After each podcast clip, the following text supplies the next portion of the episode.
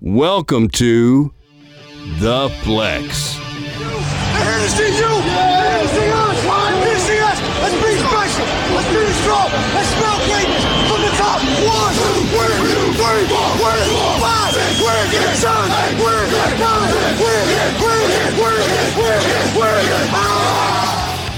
Now broadcasting from the Fantasy Sports Studios. Here are your hosts of the flagship podcast, Chris Jakes and Jeff Kelly. Welcome to the Flex Fantasy Football Podcast. Championship Sunday underway this weekend. Please subscribe to the show, leave us a review. We'd greatly appreciate it. Let's get right to it, guys. Let's go. Fantasy Preview, Rapid Fire, Playoff Challenge. Jacksonville Jaguars at New England Patriots, Sunday afternoon, 3.05 p.m. kickoff. Tom Brady has an injury to his throwing hand. Speculation is that it could be a broken thumb, or it could just be a sprain, or simply a jam. Regardless, that definitely hurts the Patriots. Absolutely does. The Jacksonville defense, as we know, is a stud defense. We know about that pass rush they got. They're going to put pressure on Brady all day long. Patriots offensive line has been decimated by injury all season. So what this says to me is the Patriots are going to have to utilize their little running backs on the backfield. They've been thrown to running backs all game long. Dion Lewis, James White. I'm not quite sure if Rex Burkhead's quite ready to go, but they're going to have to bump him up and try to get him ready to go because they're going to need him on Sunday. Brandin Cooks, I'm not expecting anything from him in this one. Same for Chris Hogan. Amendola might get his six, seven catches somewhere around there, 80 yards. Those corners for Jacksonville are going to shut down the Patriots wide receivers, no doubt. I expect Gronk to still have a big game. I just hope Brady can get the ball to him because if he can, it's going to be a long day for that Patriots offense.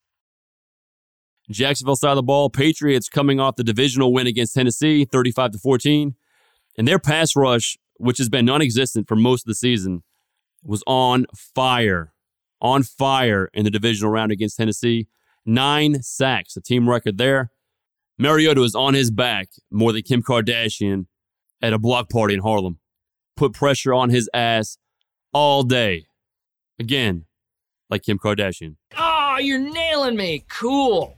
Key players. Blake Bortles is going to have to shine in this one. I'm not expecting much from him either. If I had to run down some quick projections for the game, for stats, for both teams, I'm going to say Bortles. Let's start with Jacksonville first. I'm going to say Bortles. He's going to struggle. He's going to struggle. I'm going to say Bortles throws for about 220 yards, one touchdown, one interception. I think he maybe scrambles for about 40 yards. Leonard Fournette, I think finds the end zone on this one. I can see him getting like 25 carries for about 70 yards. But for fantasy purposes, he's definitely going to be somebody you're going to play this week. Fire him up in daily. As for the receivers for Jacksonville, I don't like any of them really. Although I would not be surprised if Dede Westbrook finds the end zone on this one. Malcolm Butler struggled. Corey Davis lit his ass up. I think Butler's going to draw Dede Westbrook in a lot of coverage. I think Westbrook finds the end zone in this game. TJ Yeldon is a guy you want to fire up in daily as well. I think they're going to be in catch up mode in the second half. TJ Yeldon will have at least six catches for 50 yards in this game.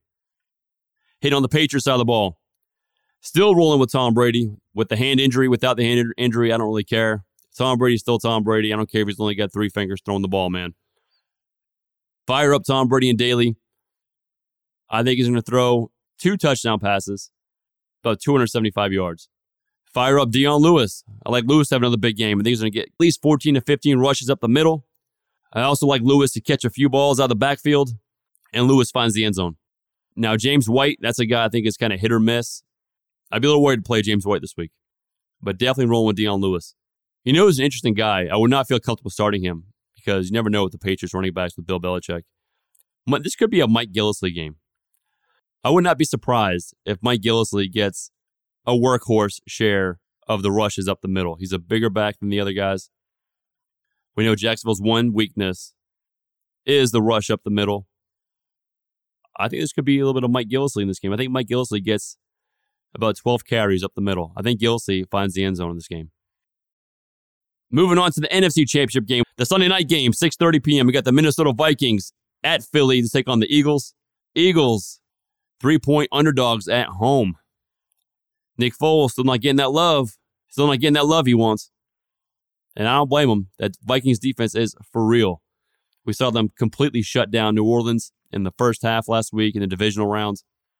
The Viking side of the ball, Case Keenum, I think he goes about 250 yards through the air. I'll give him one touchdown pass. I think it's going to be a low scoring game. Jerick McKinnon and Tavius Murray, take your pick, really. I think Murray finds the end zone. I think McKinnon gets about five, six catches out of the backfield. I don't feel really good about playing either one of the Minnesota Vikings running backs.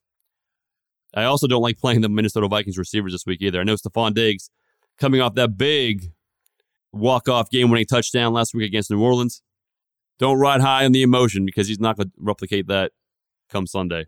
Key players. Fire up Kyle Rudolph in this game. I think Rudolph is the beneficiary on the receiving end of Case Keenum's lone touchdown pass this Sunday. Hitting on the Eagles side of the ball real quick. I don't like Nick Foles in this one. I think he's going to do a lot of dink and dunking in this game. I think both teams are, to be honest. I don't like Alshon Jeffery in this one. I think he's going to be shadowed by Xavier Rhodes. I do like Zach Ertz, though. I think Ertz gets about eight catches, 60 yards, and a touchdown. I think LeGarrette Blunt also finds the end zone here. I would fire up LeGarrette Blunt as an RB2 this week. Jay Ajayi put his ass on the bench. I would not play him this week in fantasy for daily. Nelson Agholor, I think, is a tournament play. I think Agholor could be a big boomer bust guy here. Could present some value if you're looking for that big home run hitter to win you a big daily tournament. It's game time. All right, time to get to the game picks. Going back to Jacksonville at New England, taking on the Patriots. Jaguars, Pats. Pats favored by nine. Still, the line hasn't changed yet. Give me the Pats to win this one 27 17. So I'm taking the Pats minus nine. Hitting back to the NFC. Minnesota Vikings at the Philadelphia Eagles. Minnesota favored by three on the road. Give me the Minnesota Vikings. I think the Vikings are going to win this one 20 to 17. So I'm taking the Eagles plus the three. All right, guys, that's going to do it for this episode. Email the show at theflex at fantasysportsstudios.com. Please subscribe to the show. Please leave us a review. We will talk to you guys very soon to break down the Dynasty format, the League of Leagues, our League of Record. Till then, guys, see ya! Thank you for listening to another episode of The Flex. Subscribe on iTunes and Google Play Music. Visit fantasysportsstudios.com to get your fantasy sports fix and interact with the show. Email the show at theflex at fantasysportsstudios.com.